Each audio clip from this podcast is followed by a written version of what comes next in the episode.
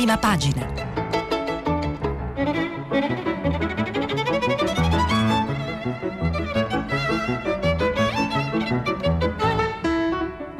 Questa settimana i giornali sono letti e commentati da Alberto Faustini, direttore dei quotidiani Alto Adige e L'Adige. Per intervenire telefonate al numero verde 800 050 333. Sms WhatsApp anche vocali al numero 335 5634 296. Buona domenica, è il nostro ultimo giorno insieme a prima pagina, per cui si può fare persino qualche bilancio. Tre notizie oggi, soprattutto nelle prime pagine dei giornali italiani: la questione vaccino, la questione Brexit e Pompei con una grande scoperta. Parto dal giorno, via il vaccino e spunta la nuova cura. Oggi il V-Day in tutta Europa. In Italia le prime 900 iniezioni Pfizer e personale sanitario e operatori delle case di riposo. Garattini dice niente paura, reazioni simili all'antinfluenzale influenzale. Allo studio un farmaco che protegge chi è stato vicino a un positivo. La chiamano già la pillola del giorno dopo del Covid, ma poi cercheremo di approfondire questo tema. Poi vi dicevo la questione Brexit, il giorno da un taglio particolare dice Dio salvi l'Erasmus. Il primo gennaio la Gran Bretagna uscirà dall'Unione Europea, studenti stranieri nei guai, accessi ristretti e rette raddoppiate. Il tema è soprattutto quello delle rette. Aveva detto Boris Johnson che non si sarebbe toccato questo problema programma invece alla fine eh, si è ahimè danneggiato anche sia lo studente italiano eh, che vuole andare in Inghilterra sia lo studente inglese che vuole venire in Europa perché a quel punto per lui sarà un cambiamento radicale ma poi ne parleremo. Vi dicevo la terza notizia che c'è un po' su tutte le prime pagine, quella che riguarda la scoperta del Thermopolium con resti di cibo, siamo a Pompei, un tesoro Pompei, la bottega Street Food l'hanno già battezzata perché ovviamente nel 2020 eh, una struttura come questa viene chiamata street food.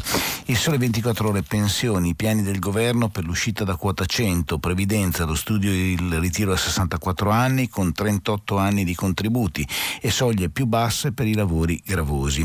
Atteso oggi l'ok della Camera, la manovra con la proroga di un anno per ape sociale e opzione donna. Il Corriere della Sera, vaccini oggi primi 2000, in Veneto tasso di contagio da record, il virus inglese spunta in tutta Italia. Parte la campagna per l'immunizzazione, il CTS rivede le linee guida e dice a rischio la stagione sciistica. Come vi dicevo anche in questo caso molto spazio a Londra. A Londra col passaporto cosa cambia con Brexit poi comunque approfondiremo questo tema.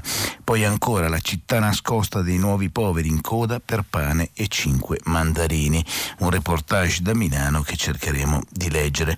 Vi segnalo anche la geniale vignetta di Giannelli ci sono i Re Magi 2021, oro, vaccino e mirra e la parola che si sente dire da San Giuseppe in questo caso che incontra i Re Magi è e ora speriamo nell'immunità di gregge. Spazio anche al 2021 sul Corriere della Sera, Orizzonti 2021 è il titolo di un inserto sull'anno orribile che ci ha riportato con i piedi per terra. Poi leggerò un articolo di Ferruccio De Bortoli che fa un, un po' bilancio dell'anno che si chiude e dell'anno che si aprirà, inizia a parlare in modo nuovo. Repubblica, speranza, il vaccino ci salverà, ma serviranno altre zone rosse. Il ministro dice un giorno di svolta. Saranno però ancora necessari mesi di divieti per contenere l'epidemia. Oggi le prime 9.750 fiale, da domani 470.000 a settimana. Entro settembre verrà protetta metà degli italiani. Boom di personale Novax, allarme invece nelle case di riposo. La paura e la comunità è un pezzo di ricalcati che intendo leggervi dopo e lo psicologo ci parla proprio insomma, di, di, di queste nuove distanze. A Pompei, come vi dicevo, riappare il fast food romano. Nel termopolio ritrovato a Pompei sono state rinvenute anche pentole in coccio con resti di cibo. Il manifesto Vax Pensiero. Oggi in Europa e in Italia il V-Day. Il vaccino è arrivato allo Spallanzani di Roma. L'obiettivo ora è somministrarlo al personale sanitario, quasi un milione e mezzo di persone, e a 570.000 tra medici e ospiti dell'RSA. Il tasso di positività però rimane alto, al 12,8%. Ieri 261 le vittime, scrive ancora il manifesto in prima pagina. E tra l'altro dentro approfondisce raccontandoci del Covid e del razzismo e di come ci sono state delle scelte etniche rispetto a questo in Brasile. Sul messaggero vi segnalo un articolo di Romano Prodi, liti, politiche, sanità, le incognite sulla ripresa, la crisi pandemica. Arrivati alla fine dell'anno è quasi d'obbligo trarre un bre- una breve sintesi di quanto è successo, scrive Romano Prodi negli scorsi mesi e riflettere su quanto potrà avvenire in futuro. Anche se non mi sottrarrò da quest'obbligo non posso evitare di spendere qualche riga sulla Brexit, non per commentare gli aspetti particolari dell'accordo, peraltro disponibile solo da poche ore e consistente di ben 1246 pagine, un accordo che contiene il riesame di tutti i rapporti oggi esistenti tra Gran Bretagna e Unione Europea, fatta eccezione per la circolazione delle merci, tutto il resto sarà soggetto a mutamenti a volte minori, ma spesso sostanziali. Tante cose cambieranno, dice Prodi, dall'uso dei documenti di entrata in Gran Bretagna alle regole del mercato del lavoro, dalla proprietà intellettuale alle misure sui trasporti e sulla pesca. Vi sarà tempo e modo di commentare tutti questi aspetti. Per ora dedichiamoci ad accogliere in modo positivo il fatto che non vi sia stata la rottura completa che il primo ministro britannico sembrava privilegiare. Domani torture e ricatti, ecco come si arricchiscono i trafficanti. E Giovanni Tizian parla di un processo a Palermo e dei due giovani bengalesi che hanno ricostruito il business globale della tratta che coinvolge organizzazioni criminali ma anche militari e istituzioni. Cosa succede davvero in Libia? Troveremo sicuramente il modo di leggere questo approfondimento. Soldati e carabinieri antivirus d'Italia, scrive invece il giornale Vaccini, operazione EOS. Grazie ai militari oggi inizia la profilassi. Ecco come Veneto, boom di casa, no di casi, no alle riprese dello sci. Il fatto quotidiano, variante inglese, tutti asintomatici. Falsi allarmi, Clementi dice più contagiosa ma meno pericolosa. Il giorno dei vaccini, scrive ancora il fatto quotidiano, il virologo dice nessuna preoccupazione in più, batteremo il virus nel 2021. Oggi i primi medici e infermieri vaccinati in tutta Italia e l'Unione Europea dice, eh, attraverso alcuni in questo caso, 10 milioni di dosi arriveranno entro marzo. Si parla anche della variante inglese, poi cercheremo di leggere anche questo. La stampa, l'Italia la sfida della vaccinazione, il CTS dice sei mesi per piegare il virus.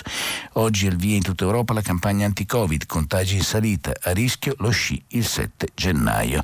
In ospedale e case di riposo le prime somministrazioni e Miozzo dice ritorno a scuola non prima dell'11, per cui si sta già spostando la data del 7 gennaio.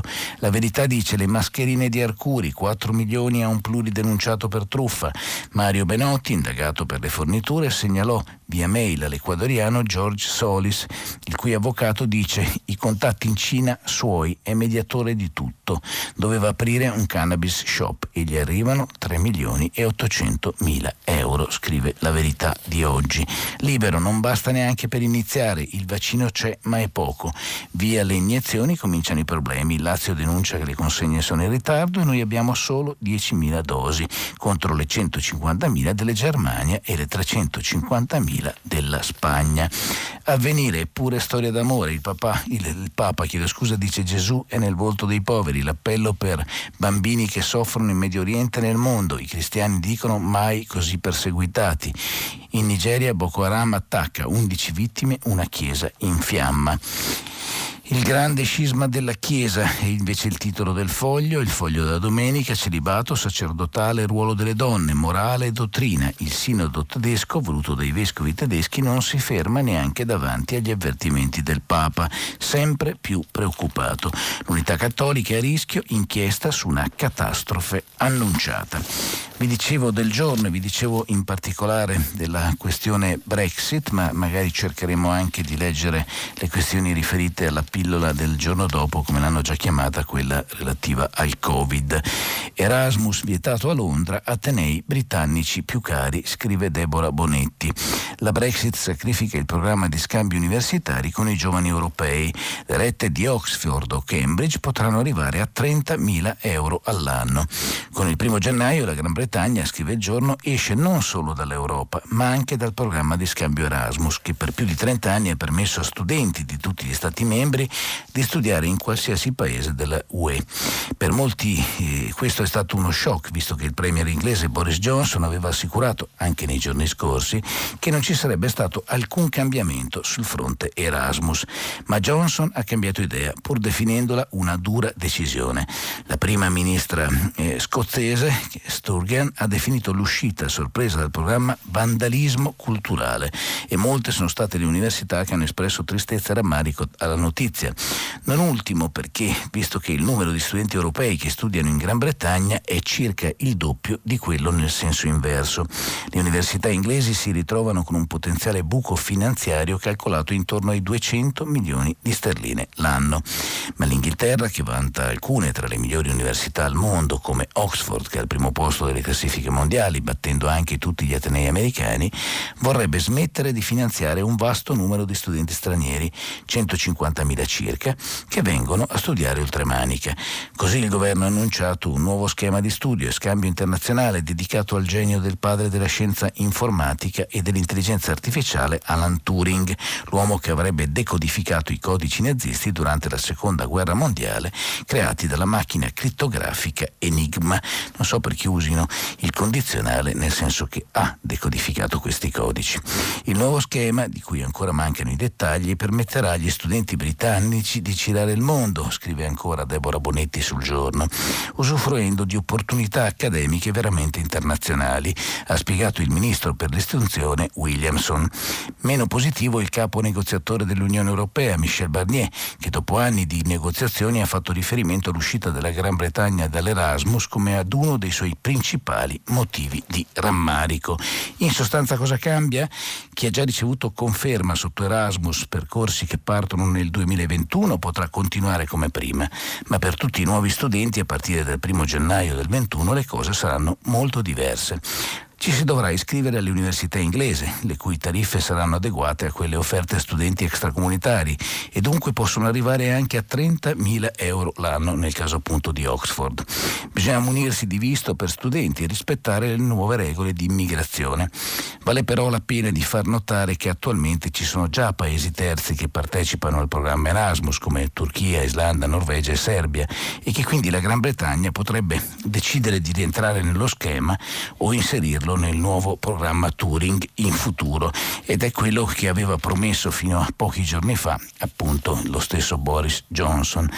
Vi ho detto di quella che è già stata battezzata la pillola del giorno dopo, torniamo per un istante sulla questione Covid, approfondendola magari anche leggendo altre prime pagine e altri giornali italiani. La pillola del giorno dopo contro il Covid. Gli scienziati dicono immunità garantita per un anno. Studio inglese, il medicinale proteggerebbe chi è entrato in contatto con dei positivi. Il ministro della salute dice decessi in flessione, siamo a 261. Scrive Alessandro Farrugia ancora sul giorno di oggi. Non solo vaccini. In Gran Bretagna sono in fase avanzata gli studi su un mix di anticorpi monoclonali che potrebbe essere utilizzato come una sorta di pillola del giorno dopo da somministrare entro 7-8 giorni su chi è stato in contatto con un caso di Covid-19 o che potrebbe essere dato via in via preventiva a soggetti immunodepressi o che vivono in contesti a rischio come le case di riposo. La nuova terapia che darebbe protezione immediata per 6-12 mesi è un cocktail di due anticorpi monoclonali l'AB, noto come AZ7442, ed è stato scoperto a Vanderbilt a Nashville in un'università, partendo da una coppia positiva al Covid che in gennaio si era spostata da Wuhan in Cina a Toronto in Canada. I loro anticorpi sono stati riprodotti in laboratorio e sviluppati dalla casa farmaceutica britannica AstraZeneca che ha brevettato il lab nel giugno di quest'anno. Il 25 dicembre, scrive il giorno, due studi clinici sono partiti al centro ricerche dell'Università del London Hospital. Il primo studio, denominato Storm Chaser, mira a stabilire se AZD7442 riesca a offrire immunità immediate a lungo termine alle persone da poco esposte al virus, che non abbiano ancora sviluppato sintomi. Il secondo studio, invece, che ha un nome simile, eh, si sta occupando dei rischi particolari per condizioni preesistenti o per età. Comunque una notizia eh, positiva su questo questo fronte delicato. Vi dicevo del Corriere della Sera, prima un paio di notizie, ma non di più sulla questione Covid e poi parliamo un po' degli orizzonti 2021. Scrive il Corriere ore 8, le dosi negli ospedali, primo spiraglio di luce, il vaccino distribuito alle regioni, oggi i primi 2000 immunizzati, Ungheria, Slovacchia e Sassonia anticipano però il V-Day europeo, come scrive anche il televideo eh, in questo momento eh, per quello che riguarda appunto l'approfondimento RAI in tv. Camion, auto e aerei militari, scrive il Corriere, l'esercito per scortare le fiale. Il piano per portare il preparato dal Belgio in tutta Italia, i controlli delle forze dell'ordine in siti e ospedali. Contavo i giorni, è arrivato un momento memorabile, dice il primario di Varese, Francesco Dentali, 45 anni, che dirige il reparto di medicina interna. Chi lavora in area Covid per l'ansia dorme 4 ore a notte, ma stavolta ci aspetta una cosa bellissima. A medici, infermieri e personale sanitario le prime iniezioni, i volti e il racconto di, di chi affronta in prima linea, scrive il Corriere, la pandemia. E si scopre anche leggendo i giornali che Cresanti ha detto mi farò vaccinare subito, per cui ha cambiato idea rispetto a questo tema. Vi dicevo però del caso Veneto perché come scrive il Corriere il tasso di contagio è al 36%, la variante inglese spunta in, nel frattempo in tutta Italia. Trovati qui da noi otto ceppi diversi, basta reticenze sul tracciamento, parlare Ricci, virologo della regione, che dice servono più dati. Siamo appunto in Veneto e si chiedono Paolo Foschi e Martina Zambon sul Corriere cosa sta succedendo nel nord-est, l'efficienza degli ospedali ha tenuto la regione in zona gialla ma con misure più leggere il virus ha potuto diffondersi. Risveglio amaro ieri in Veneto, con 5.010 nuovi positivi al Covid-19, 94 morti, ma soprattutto un tasso di positività schizzato al 36,3%, tre volte la media nazionale. Una debacle, si chiede il Corriere, una spallata alla narrazione sulla migliore macchina sanitaria d'Italia e anche a quel permanere in zona gialla motivo d'orgoglio per il Presidente della Regione Luca Zaia. Il dibattito dilaga da settimane in Veneto e ormai ruba sempre più spazio anche nelle riunioni al Ministero della Salute. Cosa sta succedendo? Rispetto ai dati di ieri mattina la difesa è sempre la stessa. L'elevato numero di tamponi rapidi affiancato a quelli molecolari falsa l'indice di incidenza. Secondo Zaia più tamponi mirati fai più positivi trovi. Eppure i morti, scrive il Corriere, non mentono. Ieri in Italia si piangevano 200 161 vittime, di cui 94 in Veneto. Di ieri l'annuncio della direttrice dell'Istituto Zooprofilattico delle Tre Venezie, Antonia Ricci, dopo il sequenziamento di numerosi campioni. In Veneto ci sono almeno tre casi di variante inglese e altre due mutazioni probabilmente locali e probabilmente più contagiose. Questa, e non i lunghi mesi di zona gialla, secondo la regione, potrebbe essere la causa di un contagio dilagante con uno straziante tributo di vite umane. I dubbi degli esperti esperti, scrive ancora il Corriere, esperti come l'immunologa Antonella Viola però dissentono. Non abbiamo dati per valutare se le varianti sono tanto diffuse da aver inciso sul contagio. A oggi no, non mi convince questa spiegazione, mi pare altamente improbabile. Ciò che per contro abbiamo imparato in questi mesi è che le zone arancioni e rossa hanno funzionato e la gialla no. Con un'alta diffusione del virus le mezze misure non funzionano. La lenta ma costante risalita non accenna scendere e Fabio Ciciliano, esperto di medicina nelle catastrofi, segretario del CTS, conferma che in Veneto sta accadendo qualcosa di diverso rispetto al resto d'Italia. I numeri delle ultime 24 ore, dice ancora il Corriere della Sera di oggi, sono in linea con la crescita dei contagi, che si registra da alcune settimane in controtendenza con il dato nazionale.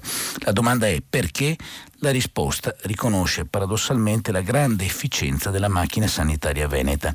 L'alta incidenza di casi positivi in parte si spiega con il gran numero di tamponi effettuati, che si abbina a un tracciamento molto efficiente e a un grandissimo ricorso ai test rapidi antigenici. E tutto ciò fa sì che i tamponi molecolari in particolare siano mirati su persone con elevate possibilità di risultare positivi. Questa precisazione, spiega Ciciliano, è tecnica, non basta però e se risulta risultano così tanti positivi è perché c'è comunque una forte circolazione del virus e ciò dipende in parte in maniera paradossale dalla grande capacità di resilienza del sistema sanitario che ha permesso al Veneto di restare classificato come zona gialla. In questa maniera il virus ha potuto diffondersi più velocemente rispetto alle regioni arancioni o rosse, scrive ancora il Corriere della Sera.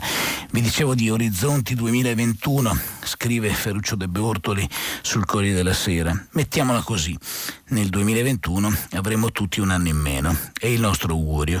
Come nelle gare ciclistiche il tempo può essere neutralizzato. Perché non nella vita civile? Ma ciò non vuol dire che questo annus horribilis nel quale la pandemia si è portata via un'intera generazione debba essere dimenticato per un'improbabile terapia dell'oblio. No. In periodi normali tra Natale e Capodanno avremmo fatto prevedibili quanto noiosi bilanci dell'anno che stava per finire e timide previsioni su quello entrante. Sconsiglio caldamente, dice Ferruccio De Bortoli, di andare a rileggersi, pietà per favore, quello che scrivemmo quando l'ormai mitico 2019, nostalgia tanta, stava per estinguersi nel nostro ingiustificato disprezzo. Le analisi, anche le più autorevoli sul 2020, non si scostarono per vaghezza e soprattutto inattendibilità dal più banale degli oroscopi. Prosit, il brindisi lo abbiamo già fatto. L'anno che vorremmo cancellato dal calendario delle nostre vite come in un'opera di Emilio Esgro ha avuto però un merito indiscusso, quello di averci riportato con i piedi per terra. L'immagine simbolo, scrive Ferruccio De Bortoli sul Corriere della Sera di oggi, è quella di Papa Francesco che il 27 marzo scorso, nella solitudine di una piazza San Pietro spettrale e umida, prega per tutti. Credevamo, è la sostanza del pensiero del pontefice, di essere sani in un mondo malato, arroganti e presuntuosi. No, eravamo e restiamo fragili, creature che non bastano a se stesse e ognuno ha bisogno di tutti gli altri. Nel 2021 un po' di umiltà non sarà inutile, insieme a una dose supplementare di solidarietà nei confronti di chi è stato più colpito dalle conseguenze economiche e sociali della pandemia. Un modo non trascurabile di ricordare il sacrificio di migliaia di malati, nell'omaggio omaggio ai tanti che non hanno pensato alle proprie vite per salvare quelli degli altri. Basta questo, il resto, scrive De Bortoli, viene di conseguenza. E a proposito delle persone che muoiono, vi avevo detto del manifesto perché il manifesto eh, fa un ottimo articolo dal Brasile, in Brasile il Covid-19 uccide su base etnica, interviene anche la scrittrice Ribeiro che dice nella nostra società il razzismo è un progetto, scrive Gloria Paiva, in Brasile la maggior parte dei 190.000 morti per Covid hanno un colore e una classe sociale specifica, sono neri e poveri, mentre i presidenti e i movimenti Novax negano la necessità e l'urgenza della vaccinazione di massa, le disuguaglianze razziali e sociali preesistenti si approfondiscono man mano che aumentano i contagi, evidenziando le disparità regionali, sociali, di genere, di reddito, educative e di accesso alla salute.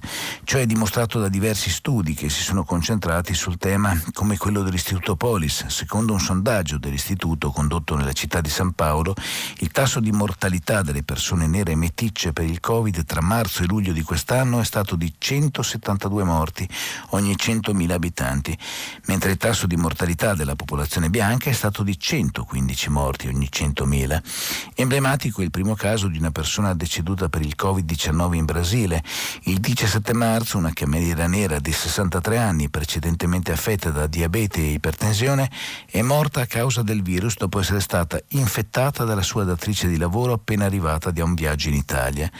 È stata la classe media e alta, i turisti o persone d'affari venute dall'Europa a introdurre il virus in Brasile. Poi la pandemia ha raggiunto la periferia, dove il lavoro a distanza, il distanziamento sociale e persino i sistemi igienico-sanitari non sono una realtà per molte persone, spiega Waldman, che è professore del Dipartimento di Epidemiologia dell'Università di San Paolo. Un altro fattore aggravante, secondo Waldman, sono le precedenti complicazioni di salute collegate a una condizione socio-economica inferiore, come sovrappeso, malattie cardiache, malattie respiratorie e fumo, più diffuse tra la popolazione nera e periferiche. Secondo Afro, un centro di ricerca e divulgazione sulle questioni razziali legato al Centro Brasiliano di Analisi e Pianificazione, proprio all'inizio della pandemia ricercatori e rappresentanti dei movimenti sociali avevano già rilevato della relazione tra il fenomeno e la vulnerabilità delle popolazioni nere, povere e autoctone. La pressione di questi gruppi ha portato alla pubblicazione dei primi dati relativi a infezioni, ricoveri e letalità per il Covid-19 organizzati per etnia. È una disuguaglianza uguaglianza storica che viene sempre replicata, anche quando si hanno risultati importanti come l'universalizzazione della salute pubblica. A seguito dell'introduzione della piattaforma di salute pubblica del governo federale brasiliano, le condizioni di salute delle popolazioni periferiche sono migliorate, ma la disparità tra bianchi e neri continua. E poi c'è appunto l'intervista alla scrittrice Ribeiro che dice che il Brasile non aveva la segregazione legale come negli Stati Uniti, ma aveva e ha ancora una segregazione di tipo istituzionale. La, pover- la popolazione povera è povera perché nera. Siamo stati, dice, uno degli ultimi paesi al mondo ad abolire la schiavitù, che è stata alla base della nostra economia per quasi quattro secoli. Nel periodo post-abolizione il governo non ha creato politiche pubbliche di riparazione o inserimento, al contrario c'è stato un forte incentivo per l'arrivo degli immigrati europei in conformità alla cosiddetta politica ufficiale per lo sbiancamento della popolazione brasiliana. Molti di questi immigrati hanno ricevuto terreni dello Stato brasiliano, la popolazione nera invece sfruttata per quasi quattro secoli non ha avuto accesso alla terra e ai diritti. Ciò ha portato a un processo di favelizzazione nelle grandi città e ad un'immensa disuguaglianza materiale che dura fino ad oggigiorno. Il Brasile non aveva la segregazione legale come gli Stati Uniti, ma aveva appunto e ancora la segregazione istituzionale, scrive appunto il manifesto di oggi. La Repubblica, nel caso di Repubblica invece mi vorrei soffermare eh, su un paio di cose in particolari, da una parte sul personale delle case di riposo, dall'altra invece eh, sulle questioni che riguardano l'articolo di Recalcati sulla paura e la comunità. Ma veniamo al personale delle case di riposo. Il geriatra dice introdurre l'obbligo per chi assiste persone a rischio, l'intervista a Marchionni, primario a Careggi, perché l'ultima paura, come scrive Repubblica, eh, riguarda le case per anziani. Il nostro personale, dicono, non vuole vaccinarsi. Record di contrari dal Piemonte al Lazio. Ci sono casi in cui solo un operatore su dieci si è detto disponibili e molti sono allineate sulle posizioni Novax, dice ancora Repubblica. L'articolo è di Zitadazzi Grazzi e di Sara Strippoli. Tutta l'attenzione era puntata sugli ospedali, sapere come avrebbero risposto i camici di diverso colore che lavorano in corsia era la domanda più urgente. Ora però i numeri e le storie che stanno emergendo dimostrano che l'anello debole del sistema sanitario potrebbero essere ancora una volta le RSA, proprio le residenze per anziani, le case di riposo pubblico e private dove sono morti nonni e genitori, dove i sopravvissuti sono rimasti chiusi per mesi, soli, pieni di nostalgia, potrebbero non farcela scrollarsi di dosso l'etichetta di luoghi del pericolo. Infermieri e operatori sociosanitari non sembrano infatti per nulla intenzionati a farsi vaccinare. Lo raccontano i familiari che sondano gli umori, lo ammettono i direttori sanitari delle strutture, lo confermano le cifre raccolte da chi ha provato a capire con quali difficoltà doversi confrontare. In Piemonte l'associazione nazionale Anaste, 7.000 posti letto distribuiti nella regione, 60.000 in Italia, ha realizzato un un sondaggio su 1000 dipendenti su 3800 lavoratori in servizio. Il risultato è sconfortante. Il 70% ha dichiarato di essere contrario a stopporsi al vaccino. La metà si dichiara vicina alle posizioni dei Novax, gli altri ritengono di essere poco informati sugli effetti collaterali. Aggiungono che potrebbero cambiare idea, ma solo dopo chiarimenti scientifici più rassicuranti. Un'anomalia piemontese, si chiede Repubblica? Non è così a sentire il presidente di Anaste Nazionale, che dice soltanto ieri è stato pubblicato il bugiardino in italiano che ci avrebbe consentito di partire con una campagna di informazione. In assenza di indicazioni chiare, i lavoratori sono spaventati. Nell'RSA italiana c'è una situazione di stallo, stanno tutti alla finestra. Nel periodo tragico dell'emergenza nelle nostre strutture c'è stato un turnover incredibile e l'analisi della direttrice di una importante struttura alle porte di Torino. Molti lavoratori hanno partecipato ai bandi della sanità pubblica e sono andati via. Il personale cambia in continuazione, molti si affacciano da poco a questa professione, manca forse in alcuni la sensibilità che si può acquisire solo con l'esperienza. E scrive ancora Repubblica appunto intervistando il geriatra Marchionni che è ordinario di geriatria a Firenze e ha fondato la Società Italiana di Cardiologia Geriatrica, oltre ad essere stato presidente della Società Nazionale di questi specialisti. Ebbene, lui oggi sarà uno dei primi a vaccinarsi contro il Covid e Michele Bocci gli chiede nell'RSA il personale esita di fronte alla vaccinazione. È un problema? E lui risponde molto grosso. Sia i dati epidemiologici che gli studi clinici dimostrano che l'età avanzata è il principale fattore di rischio di morte. L'età media nazionale di chi perde la vita per il Covid, dice ancora Marchionni, è superiore agli 80 anni. Noi abbiamo messo a punto un sistema per predire il rischio di decesso. Avere oltre i 75 anni aumenta il rischio rispetto a chi è più giovane, sotto i 62 anni, di quasi 8 volte. Questo anche di là da eventuali patologie preesistenti che sono comunque un ulteriore fattore di rischio. E quindi gli chiede Repubblica come bisogna intervenire il rispetto del distanziamento, le protezioni individuali e soprattutto la vaccinazione sono di fondamentale importanza per preservare i, parenti, i pazienti anziani. Per questo auspico che la vaccinazione sia resa obbligatoria per tutti gli operatori sanitari che lavorano a stretto contatto con le persone anziane e molto anziane, in particolare quindi all'interno delle residenze sanitarie per anziani. Secondo lei per quale motivo chi lavora in queste strutture ha aderito meno rispetto ai dipendenti ospedalieri alla vaccinazione? Gli chiede Michele Bocci e il dottor Marchionni risponde. Verosimilmente perché il personale dei centri ad alta specializzazione o comunque ospedalieri è quello con maggiore fiducia nell'innovazione farmacologica e tecnologica in generale, anche perché si tratta di professionisti che lavorano più stretto contatto con la ricerca e con l'innovazione prodotta nei vari centri. Il personale ha continuato a portare il virus dentro, invece nel, nell'RSA verosimilmente non c'è stata un'operazione di identificazione precoce dei portatori e quindi chiaramente con la diffusione del virus nelle popolazioni generale este- esterna questi lavoratori hanno contribuito a diffonderlo anche all'interno delle strutture. Bisogna tenere conto che in questi contesti ci sono persone non solo anziane ma anche con numerose patologie croniche, quindi ad alto rischio. Gli chiedono il vaccino sugli anziani funziona? E lui risponde negli studi clinici controllati finora pubblicati sono stati arruolati deliberatamente anche pazienti in là con gli anni proprio per dimostrare che l'efficacia del vaccino è indipendente dall'invecchiamento nel senso che anche in età avanzata si possono sviluppare gli anticorpi specifici contro questa malattia. Poi gli chiedono lei oggi si vaccina dottor Marchionni e perché lo fa? E lui dice si tratta di un investimento di fiducia nel futuro. Lo considero considero anche un dovere professionale per chi come me è quotidianamente esposto a un'alta probabilità di contagio e può diventare a sua volta diffusore nei confronti di colleghi e pazienti. Invito tutti coloro che lavorano con le persone fragili, come appunto chi ha un impiego nelle residenze sanitarie per anziani, a ottenere quanto prima la copertura vaccinale. A chi rifiuta, invece in questo caso parla la figlia di un ospite del più albergo Trivulzio, Giulia Marche, a chi rifiuta dico fatelo per noi e i nostri cari potranno riabbracciarci. Per noi parenti è una corsa contro il tempo, se non riaprono le visite sarà troppo tardi e in questo caso troppo tardi vuol dire purtroppo non riuscire più a rivedere la persona amata, la persona cara che è ricoverata. Vi avevo detto dell'articolo di Massimo Recalcati eh, su Repubblica, lui dice come affrontare i timori dei Novax, per cui siamo collegati a quanto stiamo dicendo, parla della paura dell'antidoto e del senso della comunità. Non aspettavamo altro, scrive. Negli ultimi giorni di questo anno terribile le prime dosi di vaccino saranno distribuite in tutta Europa. Finalmente si può vedere un po' di luce in fondo al tunnel.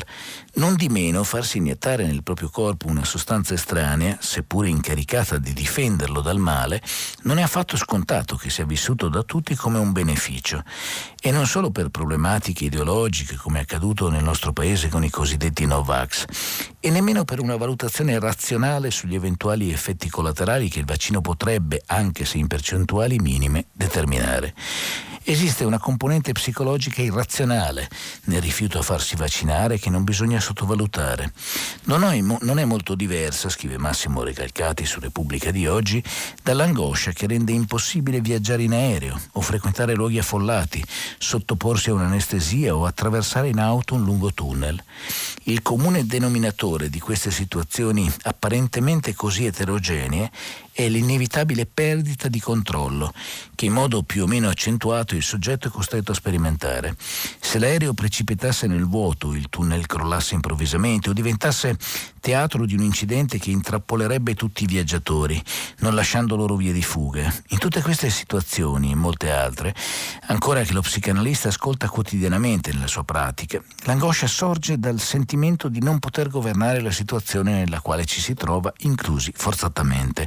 Una quota di questa angoscia, se non diviene paralizzante, se non mi impedisce di sopportare viaggi in aereo necessari per il mio lavoro o operazioni chirurgiche altrettanto necessarie alla mia salute, è normale perché rivela la nostra costituzione vulnerabile, ovvero dipendente dalle azioni degli altri il pilota dell'aereo, il medico, ai quali ci dobbiamo affidare. È la stessa angoscia, scrive ancora Ricalcati, che spinge molti esseri umani a preferire l'isolamento alla vita di relazione, essendo quest'ultima un fattore di perturbazione inevitabile del nostro equilibrio. Non a caso è del disagio che scaturisce dal rapporto con altri esseri umani che i pazienti di ogni sesso, razza e ceto sociale parlano più insistentemente. Sul luogo di lavoro, in famiglia, nelle relazioni affettive più profonde, la presenza dell'altro, se per un verso viene giudicata essenziale per la nostra vita, per un altro verso viene sperimentata come fonte perpetua di disagio.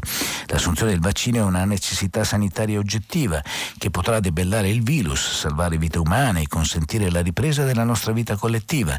Per questa ragione bisogna essere pronti alle numerose obiezioni che traggono la loro linfa da questa angoscia di non controllo. Come favorire allora l'adesione alla campagna di vaccinazione? Indubbiamente, scrive Massimo Recalcati, oltre alle ovvie e decisive argomentazioni strettamente sanitarie, si tratta di sostenere culturalmente che la vita umana non può essere una monade chiusa su se stessa, ma è fatta per stare insieme e che la condizione dello stare insieme è in questa congiuntura drammatica quella della vaccinazione. Si vince collettivamente l'angoscia di non controllo potenziando la fiducia verso l'altro e mostrando che la scienza è un partner affidabile. Questa affidabilità esigerebbe innanzitutto una comunicazione pubblica non improvvisata e incoerente, come bisogna purtroppo dire è accaduto sino ad oggi, ma soprattutto che vi siano gesti etici capaci di testimoniarla concretamente, da parte degli scienziati innanzitutto, ma anche dei nostri rappresentanti politici, che siano loro i primi testimoni dell'importanza della vaccinazione come possibilità di liberazione dal male e non come chissà quale rischio di contaminazione. Mostrare che il vaccino è un partner affidabile aiuterebbe a ridurre l'angoscia per la sua assunzione. È un ennesimo esempio di quanto la libertà individuale senza iscrizioni in una comunità solidale sia una pura astrazione. L'ho scritto più volte, dice ancora Massimo Recalcati su Repubblica di oggi. Una delle lezioni più significative impartite dal Magistero tremendo del Covid consiste nell'averci mostrato che la salvezza o è collettiva o è impossibile e che di conseguenza o la libertà viene vissuta come solidarietà o resta una dichiarazione solo retorica. Nel messaggero vi ho detto dell'articolo di Romano Prodi, ma mi ero impegnato a leggermi invece su domani il reportage di Giovanni Tizian sulle torture e i ricatti. Ecco come si arricchiscono i trafficanti. Scrive Tizian su domani. La Libia non è un porto sicuro. Chi non è convinto lo chieda a Mayaf che porta sul corpo le ferite delle torture subite tra Bengasi e Tripoli. Ci appendevano a testa in giù e ci picchiavano con tubi o con armi, racconta. Sono trascorsi 16 mesi da allora. Yaf ora è un ragazzone di 25 anni. Ha affrontato un lungo viaggio dal Bangladesh. Il 9 ottobre scorso ha pianto. Dopo tanto tempo si è liberato dai demoni che lo perseguitavano dal giorno in cui ha deciso di emigrare. Una scelta di libertà trasformata in una galleria di errori e soprusi. Dal banco dei testimoni Iaff ha risposto alle domande del giudice che lo ha sentito nell'ambito di un'indagine coordinata dal magistrato Calogero Ferrara della Procura di Palermo. Ha risposto tra le lacrime e ha trovato la forza quando gli è stato chiesto di riconoscere i due torturatori del campo di detenzione in Libia. Dopo di lui ha fatto lo stesso il compagno di viaggio di Laker, Sor, pure lui del Bangladesh. Ha sottoposto violenze difficili da dimenticare, storie che ne incrociano altre, dove un ruolo lo hanno avuto presunti militari libici e personaggi che operano tra istituzioni e criminalità.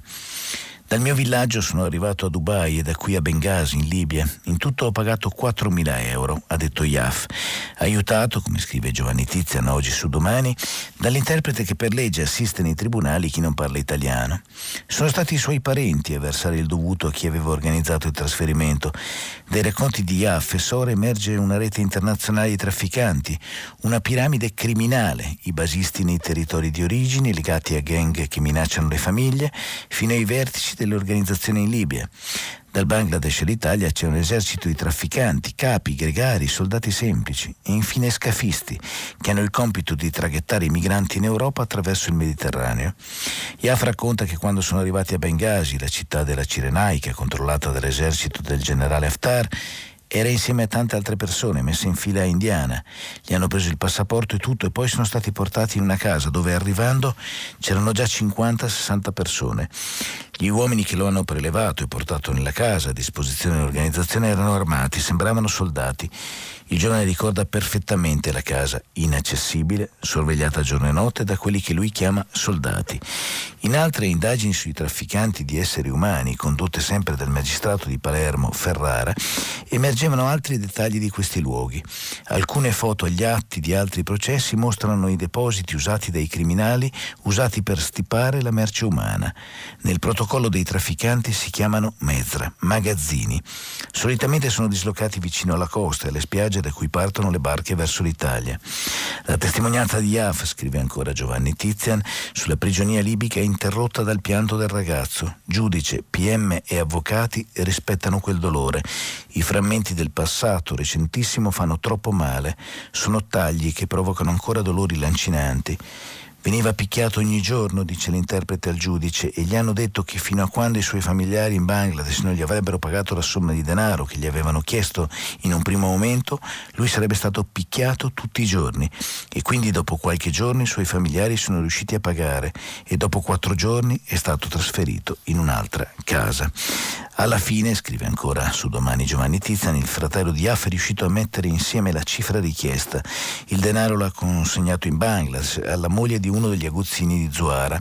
Dopo qualche giorno Yaf e sono stati chiamati fuori dal buco dove erano costretti a vivere e una macchia dai vetri oscurati li ha portati in una spiaggia. Il mare era mosso, Yaf e non volevano imbarcarsi, avevano paura. Siamo stati costretti, i trafficanti li avevano minacciati. Avete solo due opzioni, gli hanno detto, o salire sulla barca oppure ci avrebbero uccisi e buttati nel mare. Yaf continua a piangere, ma trova la forza di compiere l'ultimo atto della sua testimonianza, riconoscere i torturatori. Entrano in aula, Yaf indica e li identifica e piange ancora. Sul giornale vi dicevo soldati e carabinieri antivirus d'Italia, grazie ai militari oggi inizia la profilassi. Tanti anni fa, scrive Antonio Ruzzo, dalla caserma Parrucchetti di Milano uscivano colonne di carmi, carri armati in assetto da combattimento. Sì, carri armati, 10, 15, anche 20, con i militari in torretta vestiti in mimetica, attraversavano mezza città, passando anche davanti allo stadio San Siro che allora aveva ancora due anelli e non si chiamava Meazza. E racconta di come adesso, al lavoro giorno e notte, trasportavano portiamo la speranza. È un'intervista al capo del comando operativo Interforze che dice nei primi cinque giorni non serve tenerli a meno 70 gradi. Abbiamo in campo 250 uomini, 60 automezzi e 5 velivoli. Abbiamo tracciato i movimenti pronti a piani di backup per i guasti. Le prime dosi in volo per gli ABBA, alle 7 il vaccino risveglia l'Italia, scrive ancora il giornale a proposito della campagna di immunizzazione. E poi dicono dicono che c'è un fronte dei VIP che guida la truppa Novax, in particolare il giornale parla di Eter Parisi. Non lo farò e sarò criticata, dice. Burioni dice se si ammala si attacca. Soldati e carabinieri appunto, ecco un prezioso antivirus, scrive ancora sul giornale di oggi Antonio Ruzzo. Sul Fatto Quotidiano vi segnalo anche un articolo dedicato all'Air Force Renzi, voli abusivi senza certificazione dell'Unione Europea nell'inchiesta di Civitavecchia sul mega spreco. Lo strapagato Airbus voluto dall'ex Premier non aveva i documenti in regola, dunque non avrebbe potuto compiere nessuna delle 88 missioni per cui è stato impegnato per due anni, scrive ancora il Fatto Quotidiano e approfondisce all'interno questo tema tornando appunto sull'acquisto tanto discusso già a suo tempo che è finito più volte sul Fatto Quotidiano per una serie di ricostruzioni. Vedo che siamo arrivati alle 7.59 e 55 per cui termina qui la mia rassegna stampa, ci sentiamo tra pochissimo per il filo diretto. Alberto Faustini, direttore dei quotidiani Alto Adige e L'Adige, ha terminato la lettura dei giornali di oggi. Per intervenire chiamate il numero verde 800 050 333. Sms WhatsApp anche vocali al numero 335 5634 296. Si apre adesso il filo diretto di prima pagina per intervenire e porre domande ad Alberto Faustini, direttore dei quotidiani Alto Adige e L'Adige. Chiamate il numero verde 800 050 333. Sms e WhatsApp anche vocali al numero 335 5634 296. La trasmissione si può ascoltare, riascoltare e scaricare in podcast sul sito di Radio 3 e sull'applicazione RaiPlay Radio. Rieccoci qua per il filo diretto, vi ricordo che i vostri sms vengono pubblicati sul sito di Radio 3 e vengono mandati al numero 335 56 34 296. Ne sono arrivati già tantissimi, parlano anche molto della questione del virus, della questione dei paesi poveri, poi ci torneremo rispondendo sicuramente a alcune delle vostre domande. Ci si lamenta, scrive anche Paola d'Alessandria, della campagna vaccinale con una scarsa adesione, dice abbiamo avuto negli ultimi 3-4 anni una forza politica che ora al governo che ha fatto della campagna Novax uno dei leitmotiv della loro propaganda politica. Questo è uno dei grandi temi, Paola, perché effettivamente si sono molto molto strumentalizzate non solo la campagna Novax, ma molte questioni sanitarie e non è stato utile per la popolazione di fronte a queste strumentalizzazioni eh, riuscire a districarsi. Eh, new economy vaccini, guanti, mascherine, gel, visiere e la relativa distruzione, la ripresa per non con l'economia dell'acqua sporca, scrive ancora un'altra persona in un messaggio. Ma sentiamo la prima telefonata. Pronto? Pronto, buongiorno e buon Natale. Mi chiamo Rossano e telefono da Monte Argentario, provincia di Grosseto. Posto e meraviglioso. Eh, grazie, è veramente bello. Sì, io sono contento di vivere in un posto così bello. E, e una domanda sul, sul, ruolo dell'Europa. Ecco, non è quello di difendere la dignità ineliminabile del, dell'essere umano. E questo, per esempio, nel campo della vaccinazione è inaccettabile che una persona sola su 10 nei paesi poveri venga vaccinata. Ecco, l'Europa può spendere una voce forte in questo campo. E poi c'è un'altra questione in cui l'Europa secondo me potrebbe dire una parola forte, ed è quella delle persone condannate adesso a morte negli Stati Uniti per le esecuzioni federali. Questa infelice decisione del Presidente Trump per dare un significato mostruoso alla, alla fine della sua presidenza coinvolge anche una, una, una donna che se le cose continuano ad andare così sarà la, la, prima donna ad essere condannata a morte dal 1953, la signora Lise, che ha commesso un delitto orribile. Ecco, L'Europa non può spendere la sua voce oltre che nel campo dei vaccini, proprio più in generale, per difendere la dignità del, dell'essere umano quando questa viene messa in discussione. Proprio perché sono le persone povere a volte a pagare, sia nel campo dei vaccini che nel quello delle esecuzioni capitali. Grazie Rossano, molto chiaro e purtroppo l'Europa ha quasi sempre fatto sentire una voce economica, non c'è stata una voce politica e pensi anche alla questione immigrazioni, quanto poco l'Europa è intervenuta, seriamente intendo dire, cioè con ragionamenti politici ancora prima che economici per condannare tutti gli abusi, per condannare tutte le fragilità. Non l'ha praticamente mai fatto e quando anche si è discusso del ruolo dell'Europa rispetto a questo si è scoperto che l'Europa non c'era. Per quello che riguarda invece la questione dei vaccini, l'altro giorno Biagio Simonetta ha scritto un articolo molto interessante sul Sole 24 ore nel quale addirittura sosteneva che le dosi potrebbero essere in eccesso per Europa e USA, poche invece per i paesi poveri. Prima abbiamo letto il manifesto che ci ha fatto capire quali siano già adesso le differenze, ma scrive appunto su Sole 24 ore Biagio Simonetta, mentre ogni cittadino europeo o statunitense ha ampie possibilità di accedere a un vaccino nel corso del prossimo anno, addirittura le dosi disponibili potrebbero essere in eccesso, in molti altri paesi la situazione è quella opposta.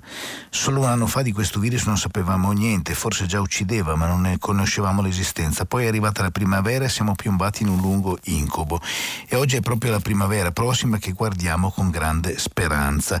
Però in questa speranza si scopre appunto che per l'Europa, per gli Stati Uniti ci, sono, ci saranno dose massicce di vaccini e in molti altri paesi la situazione è quella opposta, poche dosi capaci di coprire, pensi, appena il 20% della popolazione residente. Rossano scrive appunto ancora il collega, un gap destinato a entrare nella storia di questa pandemia, messo a fuoco da uno studio del New York Times che ha analizzato i dati forniti da tre fonti diverse, l'UNICEF, la Duke University e la Airfinity, una società di analisi scientifica. Ciò che emerge è un quadro che lascia poco spazio ai dubbi. Nel 2021, mentre molte nazioni povere potrebbero essere in grado di vaccinare al massimo un quinto della loro popolazione, alcuni dei paesi più ricchi del mondo hanno prenotato dosi sufficienti per immunizzare le proprie più volte. Il Canada potrebbe vaccinare i suoi cittadini ben sei volte, gli Stati Uniti e la Gran Bretagna quattro volte, l'Unione Europea due volte. I paesi ad alto reddito sono arrivati prima e hanno svuotato gli scaffali, ha detto al quotidiano newyorkese Andrea Taylor, un ricercatore della Duke University, per cui come vede Rossano il tema è enorme e dal punto di vista politico però c'è un deficit altrettanto grande. Un'altra telefonata, pronto? Pronto, buongiorno, buongiorno sono Elsa da Firenze. Eh, sono un'infermiera e lavoro per l'azienda ospedaliera Careggi. Eh, la nostra azienda ha iniziato fin dalla, dall'inizio della pandemia a fare corsi online su Covid e nell'ultimo mese e mezzo eh, corsi sui eh, vaccini e mono, gli, gli, anticorpi monoclonali che stanno venendo certo. fuori. Nonostante questo, molti operatori eh, sono scettici su questo vaccino. Eh, essenzialmente sulle tempistiche mm, con cui è stato tirato fuori. Cioè, troppo in fretta, dice. È troppo in fretta, eh, nonostante ci siano delle motivazioni solide per, certo. eh, sui tempi. E, mh, mm, io penso che non sia stata fatta una campagna culturale prima, perché noi, gli operatori sanitari, anche prima con il vaccino anti-influenzale, eravamo poco aderenti.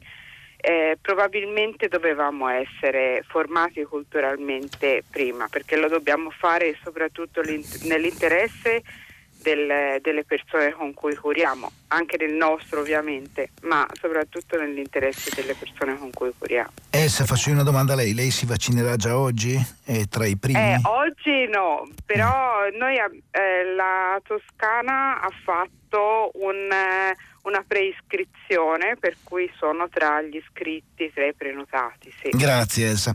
Allora io guardi anche sul, sul mio giornale di oggi, sull'Adige, così come ho scritto nei giorni scorsi sull'Alto Adige, siamo di fronte a un'emergenza culturale, e per cui abbiamo tutti delle responsabilità se c'è un'emergenza culturale perché andava spiegato meglio tutto questo, andava spiegato a chi è più scettico e andava chiarito ad esempio il tema dei tempi di cui parla lei, perché di fronte a tutto un mondo che lavora insieme per lo stesso obiettivo è ovvio che i tempi si possono accorciare pur nel rispetto di tutti i regolamenti, di tutte le norme che sono rigorosissime per quello che riguarda i vaccini, però eh, molte persone, se sono ancora scettiche, forse lo si deve in parte anche alle informazioni che non hanno avuto o che hanno avuto distorte.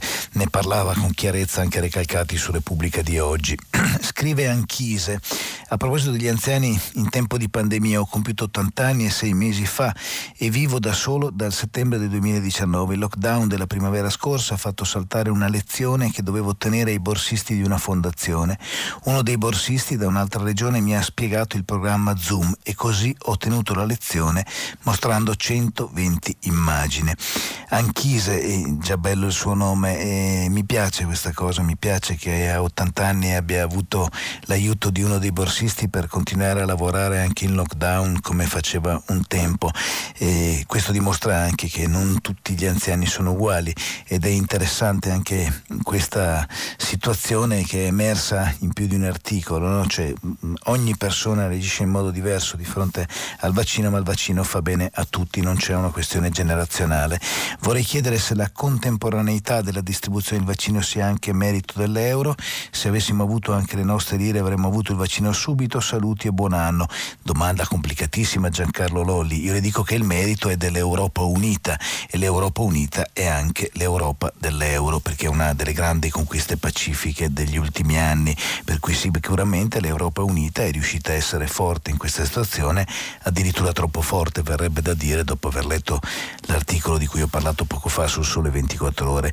In Brasile c'è disuguaglianza e razzismo istituzionale, come ci ha detto stamane il conduttore del giornale di destra, e che società è invece quella italiana dove aumentano le file e le mense per un pezzo di pane e cinque mandarini e non capisco se dice se io sono un conduttore di destra o se io le dico solo che sono stato accusato in questi giorni di essere l'esatto contrario io comunque faccio una cosa un po' diversa, cioè leggo gli articoli dei giornali.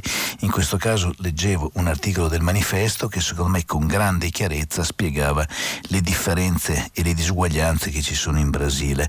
Per quello che riguarda l'Italia, eh, c'è anche oggi un pezzo molto bello sul Corriere della Sera che parla proprio di questo, delle file che aumentano davanti alle mense per un pezzo di pane e cinque mandarini. Eh, ne abbiamo parlato molto e in questa trasmissione e in altre trasmissioni. Continuiamo, devo dire, a parlarne anche sui giornali, nessuno nega queste disuguaglianze, però sul Brasile il discorso era leggermente diverso perché si parlava di razzismo istituzionale, si parlava di un Brasile sempre più bianco che metteva i neri ai margini. Eh, in Italia c'è un tema di povertà e soprattutto un tema di nuove povertà, un tema che non va assolutamente sottovalutato ma che ha poco di etnico, per cui in questo senso faccio fatica a fare un paragone tra le due cose. E comunque se invece si parlava di giornali di destra a letto, eh, quello che ho letto è di un giornale che non penso si possa accusare di essere di destra come il manifesto. Quotidianamente, scrive Elio da Parma, oltre ai numeri dei contagi, dei guariti e dei deceduti, non si potrebbe dare il numero dei vaccinati, prima e seconda somministrazione effettuata, in modo da avere un numero che cresce faccia crescere la speranza e la fiducia? È una bellissima idea, io mi auguro che da domani, quando fanno le varie conferenze stampa eh, al Ministero, nelle singole regioni, insomma, si dia anche questo dato in modo che si possa dire ieri sono state vaccinate nel nostro territorio tot persone, ma penso che si farà. Un'altra telefonata, pronto? Pronto? Eh, Pronto buongiorno, pronto? buongiorno, dottor Faustini, eh, sono Ornella e chiamo da Roma. Buongiorno. Eh, buongiorno. Volevo parlare circa l'utilizzazione dei fondi Next Generation. Sì. Ora si parla di tante cose importanti, la digitalizzazione, i trasporti, eccetera, ma non si parla mai dell'acqua. Ora, il nostro paese è sempre stato ricco di acqua, però attualmente con il cambiamento del clima, i ghiacciai che si stanno sciogliendo, la portata dei fiumi che diminuisce, eh, questo problema diventa urgente anche perché i nostri acquedotti perdono il 42% dell'acqua disponibile, in, in campagna addirittura il 70%. Eh, ora noi non ci possiamo permettere di perdere tutta quest'acqua e bisognerebbe rifare gli acquedotti. Se ogni regione presentasse un progetto si creerebbe lavoro per tutto il paese. Non solo, ma questo um, comporta una spesa tale che noi non potremmo mai affrontare se non in questa occasione con i fondi Next Generation. Ora, cosa è impor- più importante per, nostri, eh, per le prossime generazioni se non avere l'acqua? Eh, che scarseggia in tanti paesi, in tanti paesi un problema drammatico. Eh, bisognerebbe essere un po' lungimiranti eh, quindi la ringrazio Ornella, mi, mi, molto, è molto chiaro Ornella e mm, la ringrazio anche perché in questi giorni lei sa che l'Italia deve presentare i vari progetti, alcuni sono stati già presentati, eh, si è detto che sono troppi, c'è stata un'interessante intervista per esempio di Paolo Gentiloni nei giorni scorsi sul Corriere della Sera nella quale diceva l'Italia deve avere le idee chiare, non deve presentare migliaia di progetti, deve presentarne pochi ma appunto molto precisi. Per cui io giro immediatamente la sua ottima idea, anche perché lei parla di un'emergenza che è quasi quotidiana e di cui forse non ci rendiamo conto, la giro a chi sta preparando in particolare nelle regioni e nelle province autonome i piani territoriali legati ai fondi di, appunto, del Next Generation EU, questo, questo, EU, questo grande progetto eh, della von der Leyen che ha anche questo nome bellissimo dedicato proprio alle nuove generazioni. Mi scrive Claudia, bene parlare di vaccino nelle residenze sanitarie eh, per anziani ma non si parla di residenze per disabili. È vero, è un tema di cui si è parlato molto poco in questo periodo, lei si chiede perché, eh, perché probabilmente non, eh, non, sono riusciti a farsi sentire eh, gli operatori di queste strutture, però fa bene a ricordarlo perché lo ricorda contestualmente anche a tanti giornalisti che stanno ascoltando la trasmissione che forse nei prossimi giorni dedicheranno un focus a questo. Io le posso dire che sicuramente cercherò di occuparmene per quello che riguarda i territori nei quali lavoro.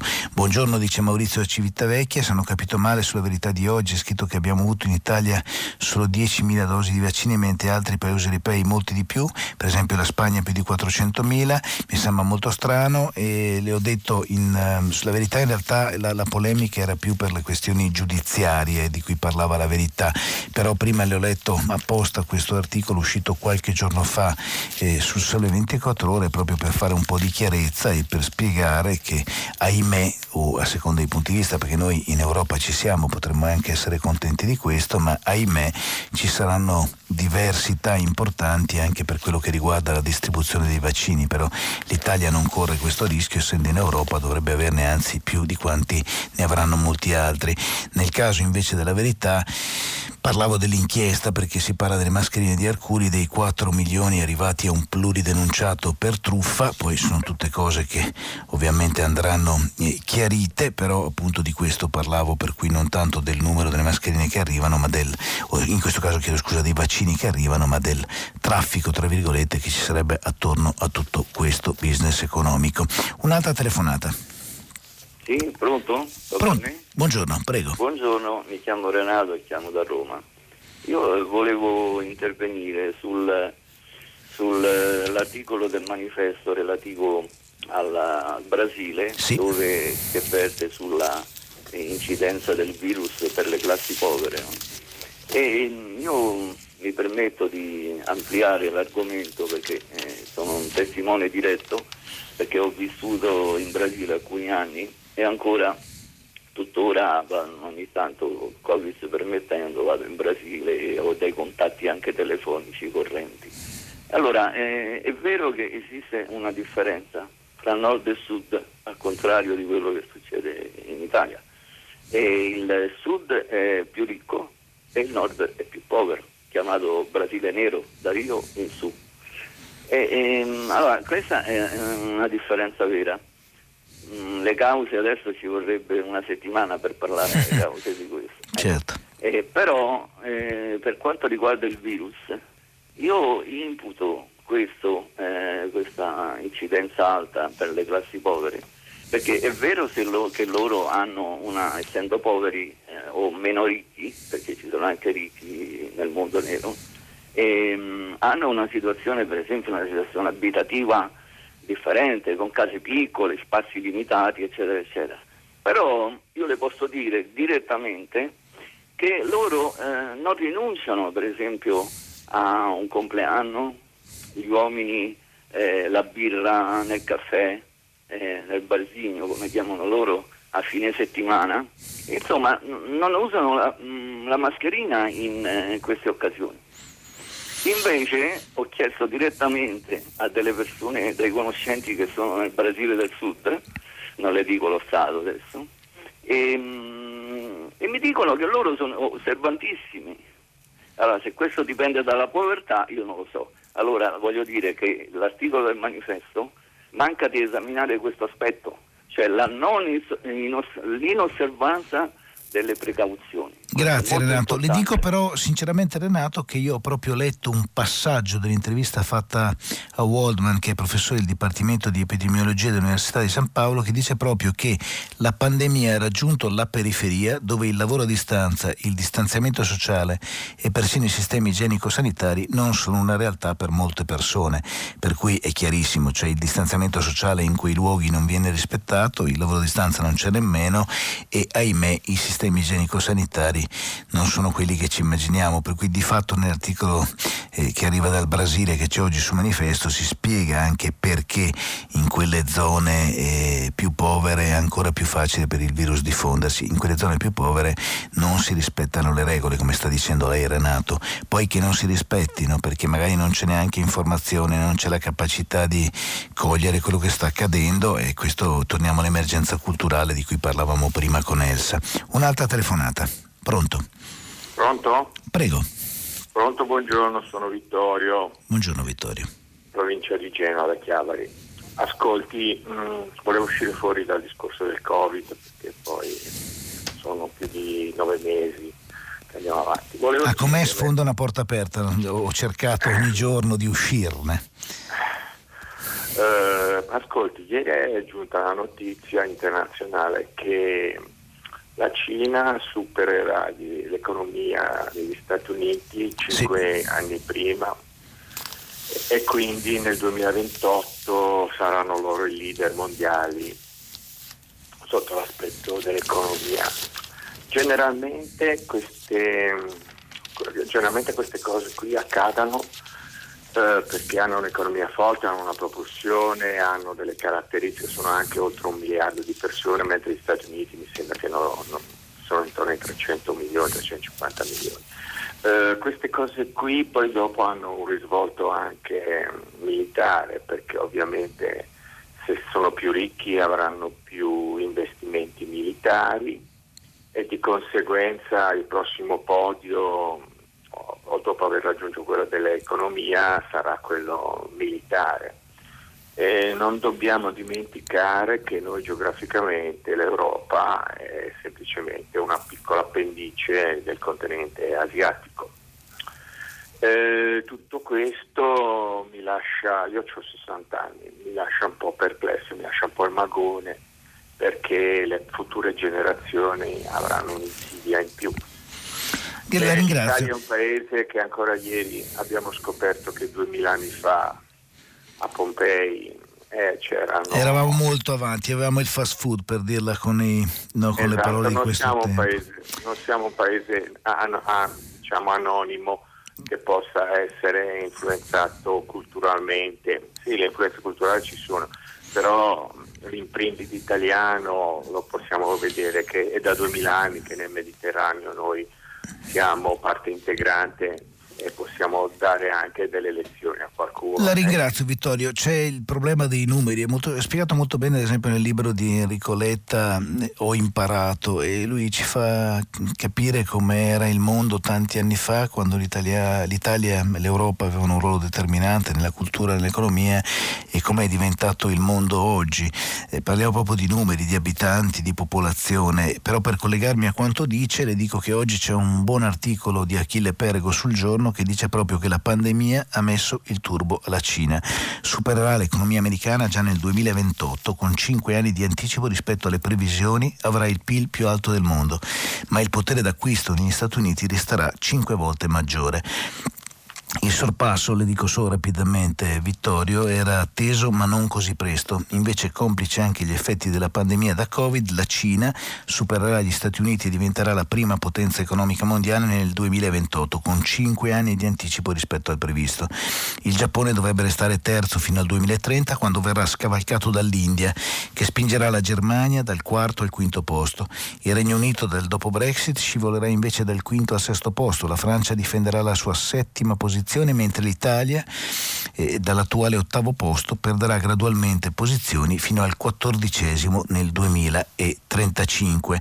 Questo eh, ci fa capire immediatamente che ci sarà anche un problema di G7, G8, G20 a seconda di come lo chiameremo, perché l'Italia comunque eh, smetterà di essere una potenza dal punto di vista economico. Eh, sono molto lontani i tempi eh, in cui c'era questo meraviglioso street food o questa bottega a Pompei che è stata scoperta, davvero eh, è bellissima le foto che ci sono oggi sui giornali, ma le immagini che avrete visto anche in tv dimostrano quanto sia stata bella la Pompei già a quel tempo. Un'altra telefonata, pronto?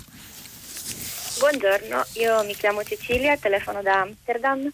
Ho mandato un messaggio e sono stata richiamata dalla redazione e il mio messaggio è in riferimento allo scetticismo diffuso rispetto al vaccino. E ehm, io personalmente avverto molto forte la mancanza di un dibattito serio sul fatto che la salute pubblica sia affidata a dinamiche di mercato con uh, giganteschi investimenti pubblici che hanno portato a, alla ricerca e investimenti a imprese private e, e guadagni eh, ancora maggiori, eh, però tutti privati.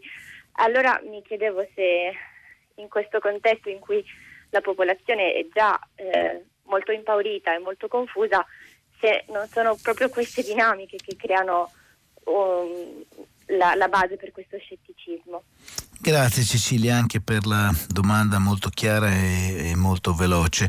Allora, eh, da una parte le dico che io non penso, cioè, allora i, i Novax e altri soggetti che negano l'importanza del vaccino indubbiamente hanno spinto molto sulla questione del business, sulla questione dei guadagni privati di cui parla lei Cecilia, però io penso che il problema in Italia non sia tanto questo quanto eh, l'eccesso di comunicazione da parte di troppi virologi di troppi politici che hanno detto una cosa e l'esatto contrario di quella cosa, per cui alla fine ci troviamo come un popolo disorientato che non sa più a chi credere, a chi aggrapparsi e forse non è un popolo che si è già interrogato sul business che ci sta dietro, che è un business, eh, chiariamolo, eh, positivo, nel senso ci sono eh, aziende che hanno lavorato molto per arrivare al vaccino, certo per guadagnarci, così come hanno guadagnato i produttori di mascherine, di gel o di quant'altro, ma non si può considerare eh, negativo questo aspetto. Io penso però, Cecilia, ma forse da Amsterdam la cosa si vede in modo un po' diverso, che in Italia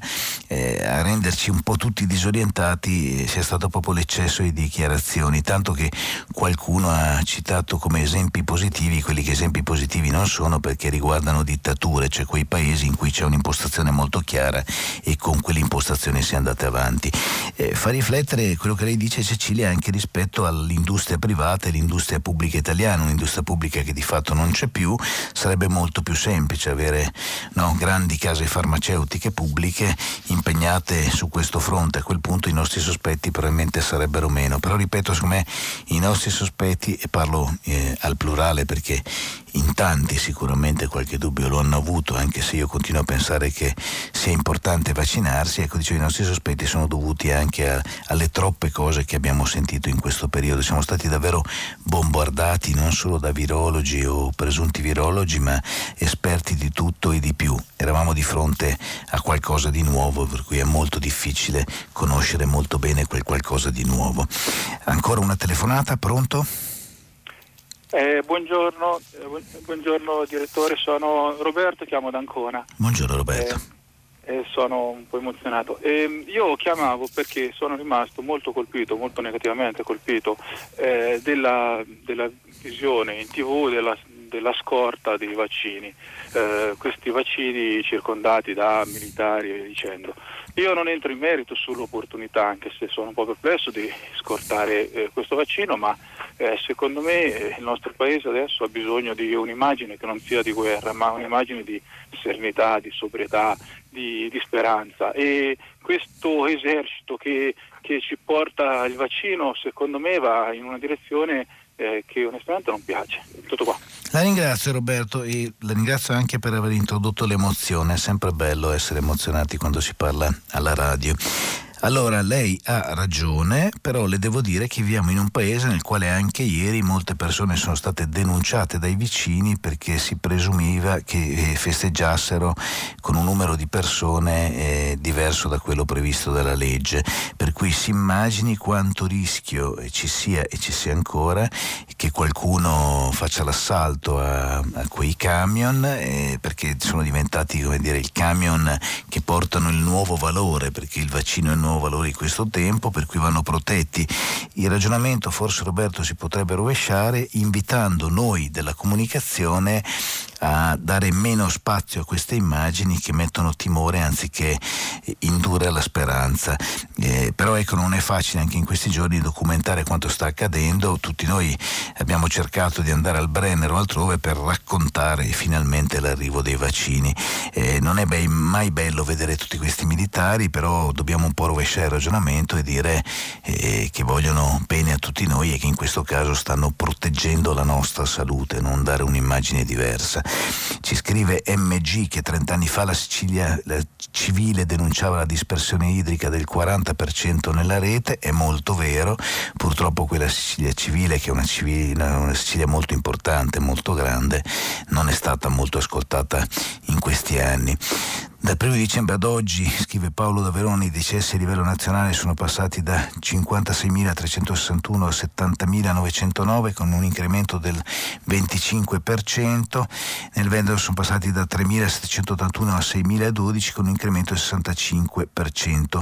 Ci voleva tutto questo tempo per capire che rimanere in zona gialla era un suicidio, è uno dei temi sollevati anche dai giornali di oggi, come ho detto prima Paolo, eh, però c'è anche questo paradosso che dato che le strutture sanitarie funzionavano bene e c'erano letti a disposizione, il Veneto è stato in grado di curare più persone e anche di fare il tampone a più persone. Questo paradosso è stato evidenziato con grande chiarezza anche appunto in più di un articolo oggi e di qui la zona gialla. Certo, col senno di poi sarebbe stato molto molto meglio probabilmente fare di tutta Italia una zona rossa, ma c'è anche il grande tema eh, della salute, dell'economia, anche l'economia ha bisogno di salute, eh, è un tema per tornare a quello che ci diceva eh, prima Renato che ci parlava del Brasile, è un tema che richiederebbe un, un'ora di approfondimento almeno. Un'altra telefonata, pronto? Pronto, buongiorno. Buongiorno a lei. Mi chiamo Marcello Alecce, telefono da Pizzoli in provincia dell'Aquila.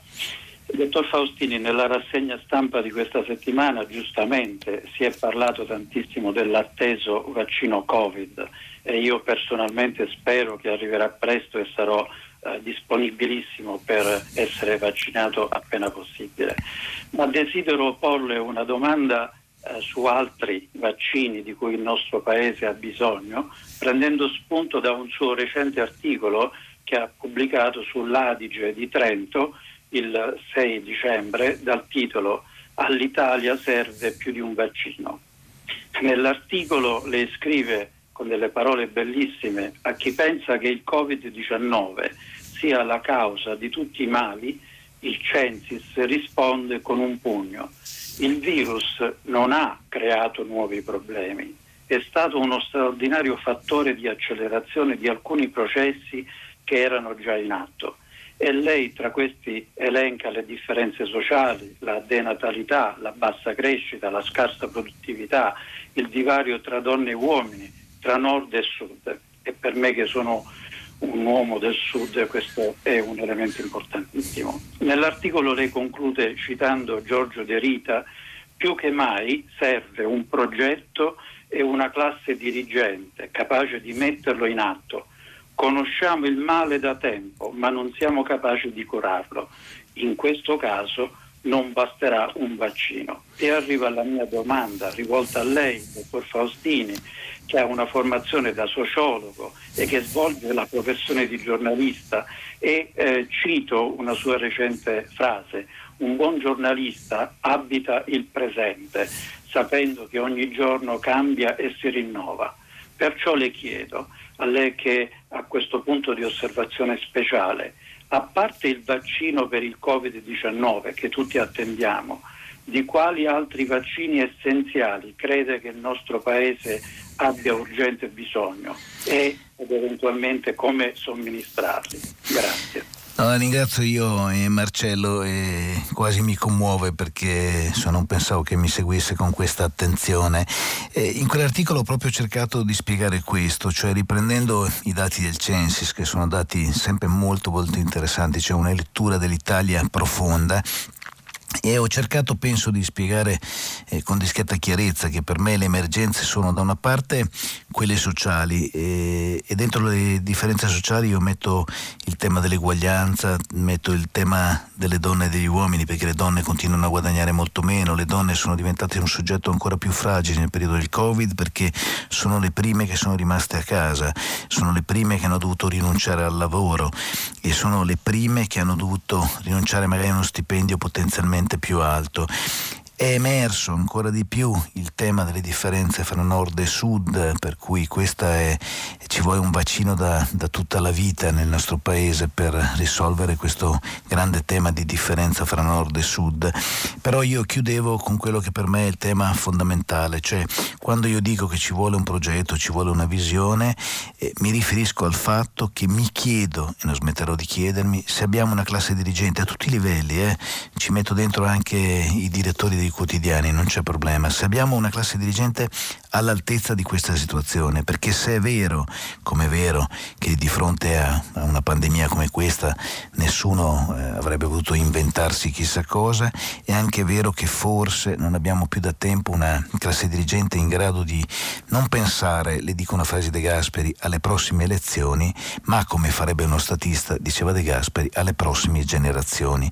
E dentro il tema delle prossime generazioni ci sono tutte le differenze sociali per cui servirebbe un vaccino ancora più potente di quello di cui stiamo parlando in questi giorni.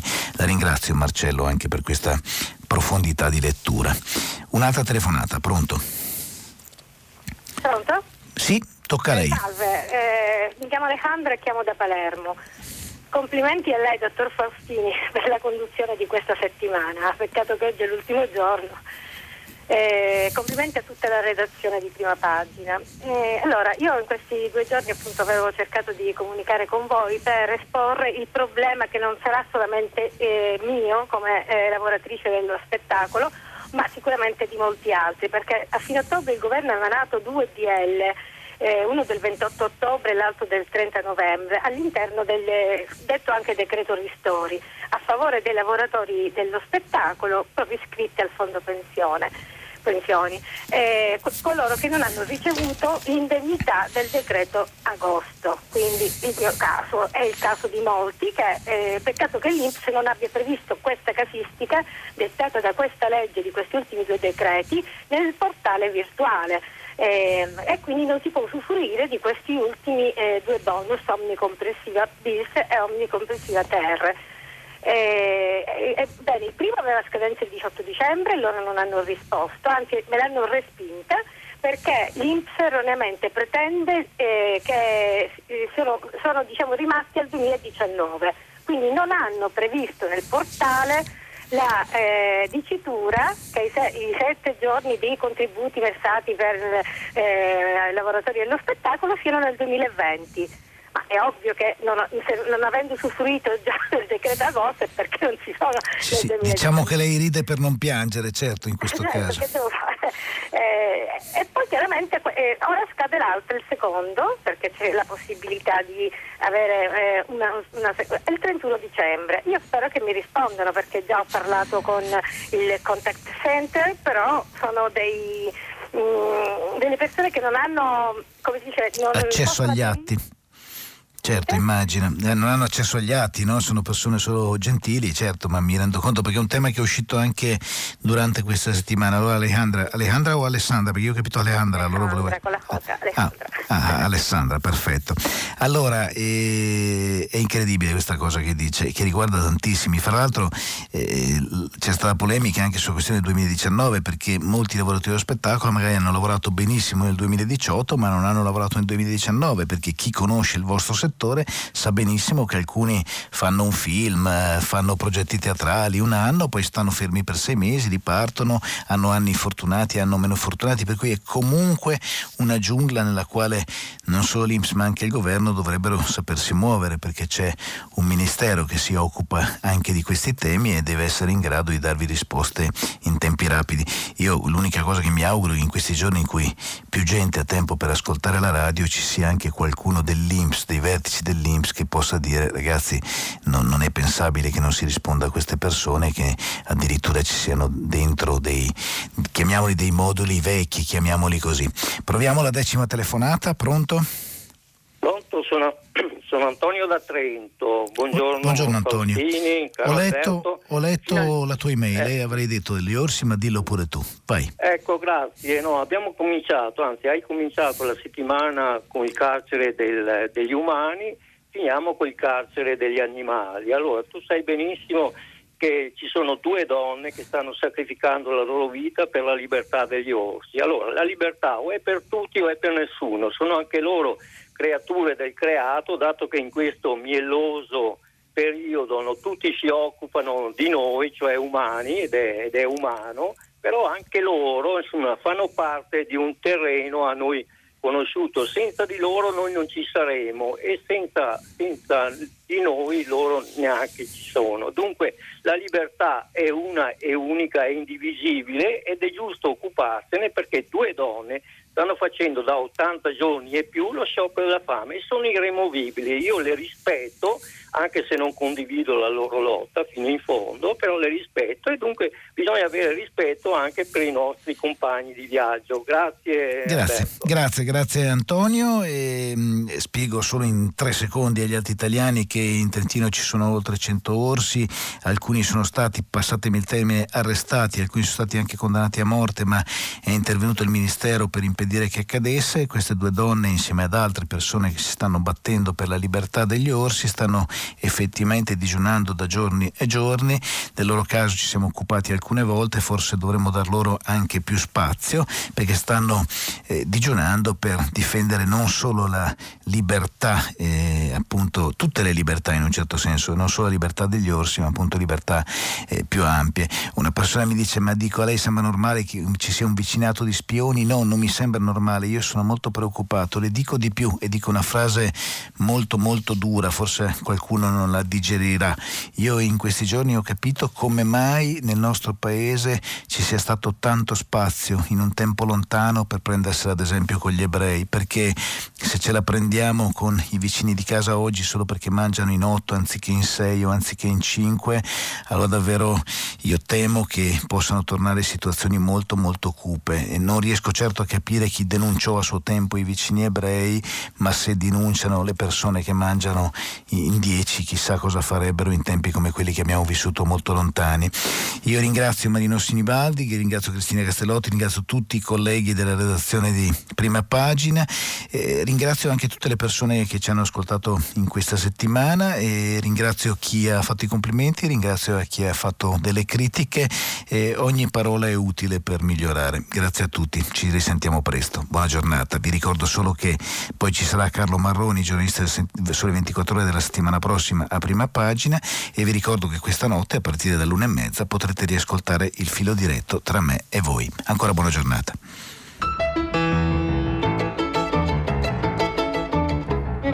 Termina qui il filo diretto tra gli ascoltatori e Alberto Faustini, direttore dei quotidiani Alto Adige e L'Adige.